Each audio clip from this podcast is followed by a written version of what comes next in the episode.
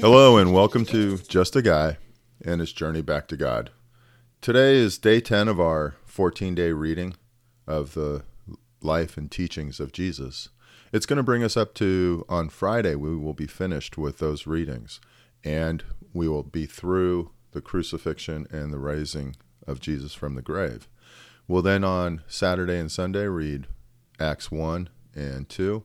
That's just the kind of the continuation of what happened right after the uh, right after the Jesus's uh, resurrection from the grave. So, but before we do that, we're in chapter 17 of John, and it's the intercessory prayer that Jesus prays uh, to God just before he's arrested. So it's his preparation and his communication with his Father of of what he's been doing and his preparation and getting ready for the upcoming events. But before we do that, let's go ahead and start with a word of prayer. Father God, thank you.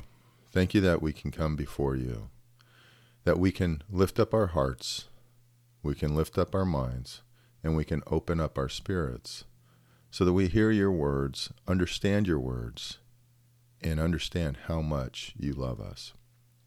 I'm so grateful that we can come before the Creator of the world and seek out your words, your meaning for our lives, and the hope that has been instilled for a life everlasting.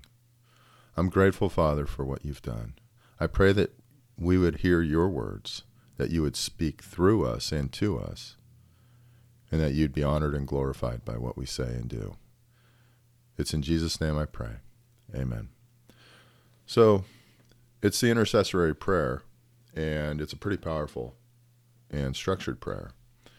And we'll just go ahead and get started here. Verse 1. After Jesus said this, he looked heavenward, looked toward heaven and prayed, Father, the hour has come. Glorify your Son, that your Son may glorify you. For you granted him authority over all people, that he might give eternal life to all those you have given him. Now this is eternal life, that they know you, the only true God, and Jesus Christ, whom you have sent. That's the only place where Jesus refers to Jesus Christ. I have brought you glory on earth by finishing the work you gave to me to do. And now, now, Father, glorify me in your presence with the glory I had with you before the world began. So, again, where we talk about the Word was with God and the Word was God, here's also another example of Jesus is saying, I was there at the beginning. I was there at the foundations and the forming of the world. I was there before the world existed.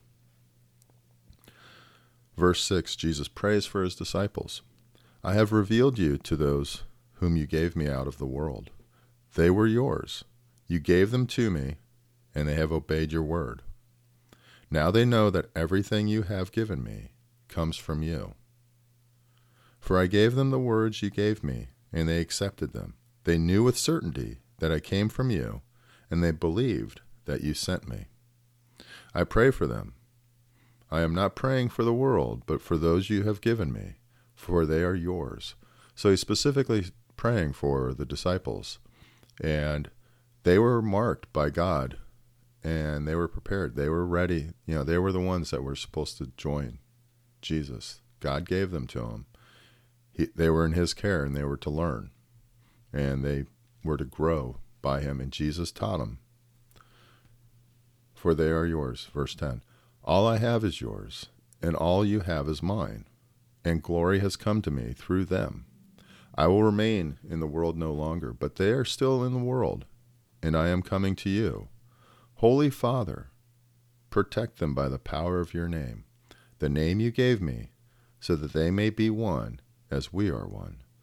So again, this is the only place where Jesus refers to the Holy Father, and he's trying to get that rec- that understanding or that that element of God's being that is holy. And he's saying to to you know asking and praying that the disciples would be one, just like he is one with God, that they would then be one with each other and with him. While I was with them, verse 12, I protected them and kept them safe by that name you gave me. None has been lost, except the one doomed to destruction, so that Scripture would be fulfilled. Judas. I am coming to you now, but I say these things while I am still in the world, so that they have the full measure of my joy within them. I have given them your word, and the world has hated them, for they are not of the world any more than I am of the world. My prayer is not that you make take them out of the world, but that you protect them from the evil one. So it's not to give them a cushy existence in heaven, because there's a lot that they still need to do. But his prayer, again, isn't for riches or anything else, it's for protection from the evil one. They are not of the world, even as I am not of it. Sanctify them by the truth. Your tr- word is truth. As you sent me into the world, I have sent them into the world. For them I sanctify myself, that they too may be truly sanctified. So through Christ is our only way to be sanctified to the Father.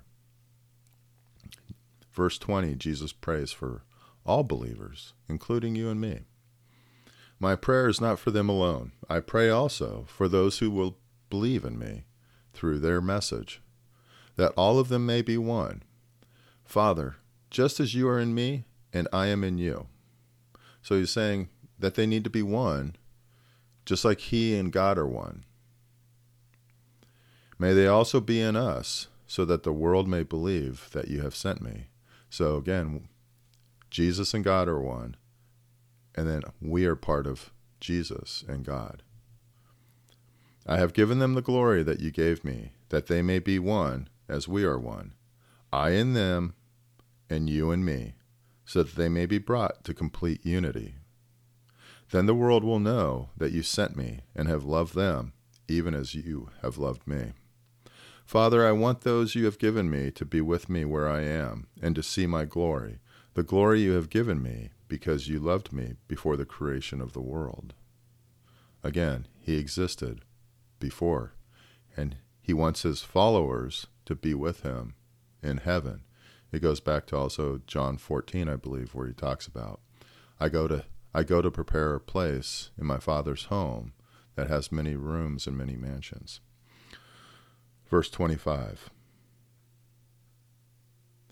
Righteous Father, though the world does not know you, I know you, and they know that you have sent me. I have made you known to them, and will continue to make you known, in order that the love you have for me may be in them, and that I myself may be in them. So, right here, through this prayer, it is the confirmation Jesus and God are one. We are one with God through Jesus. And Jesus existed in glory before the world ever existed. And Jesus and God are united, and with Jesus, we are united. Incredibly powerful, very opening, you know, a way that opens our eyes to see that Christ is is the one. He is God. He was with God, part of that that tri-headed, you know, the, the Trinity. So, very important prayer. And I'm just grateful that I get to read it. It helps me understand. You know, I was reading this, and sometimes I get challenged by people. I've been challenged recently. You know, how can Jesus be? You know, where does Jesus say that he is he is God, and that you know he he's just like you and me. He was created, and so I I get challenged with that, and quite frankly, when I'd been stumbling away and I hadn't been reading every day and I hadn't been in my Bible, I didn't have an answer. I didn't remember. I did not have an answer to those people's challenges. But now I do. And it's because of this daily reading that I'm able to be confident in my own belief, but be able to reach out to others because that's what we're supposed to be doing. it's through the disciples that the churches the church grew and expanded and people learned about Christ. But then those people, you and me, are supposed to be reaching out and talking to others about Christ. And so, really, this reading on a daily basis has been so important for me. And I hope it's been good for you too. So, with that, I'm just going to close, with, close us with prayer. Father, thank you for this time. Thank you for your many blessings. And thank you for opening our hearts and our minds.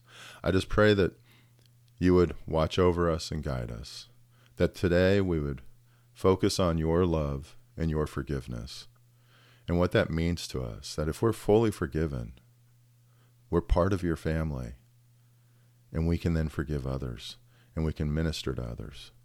And so, Father, I just lift up today and I pray that today we would work, worship you and focus on your glory and be grateful for the forgiveness that you've given us.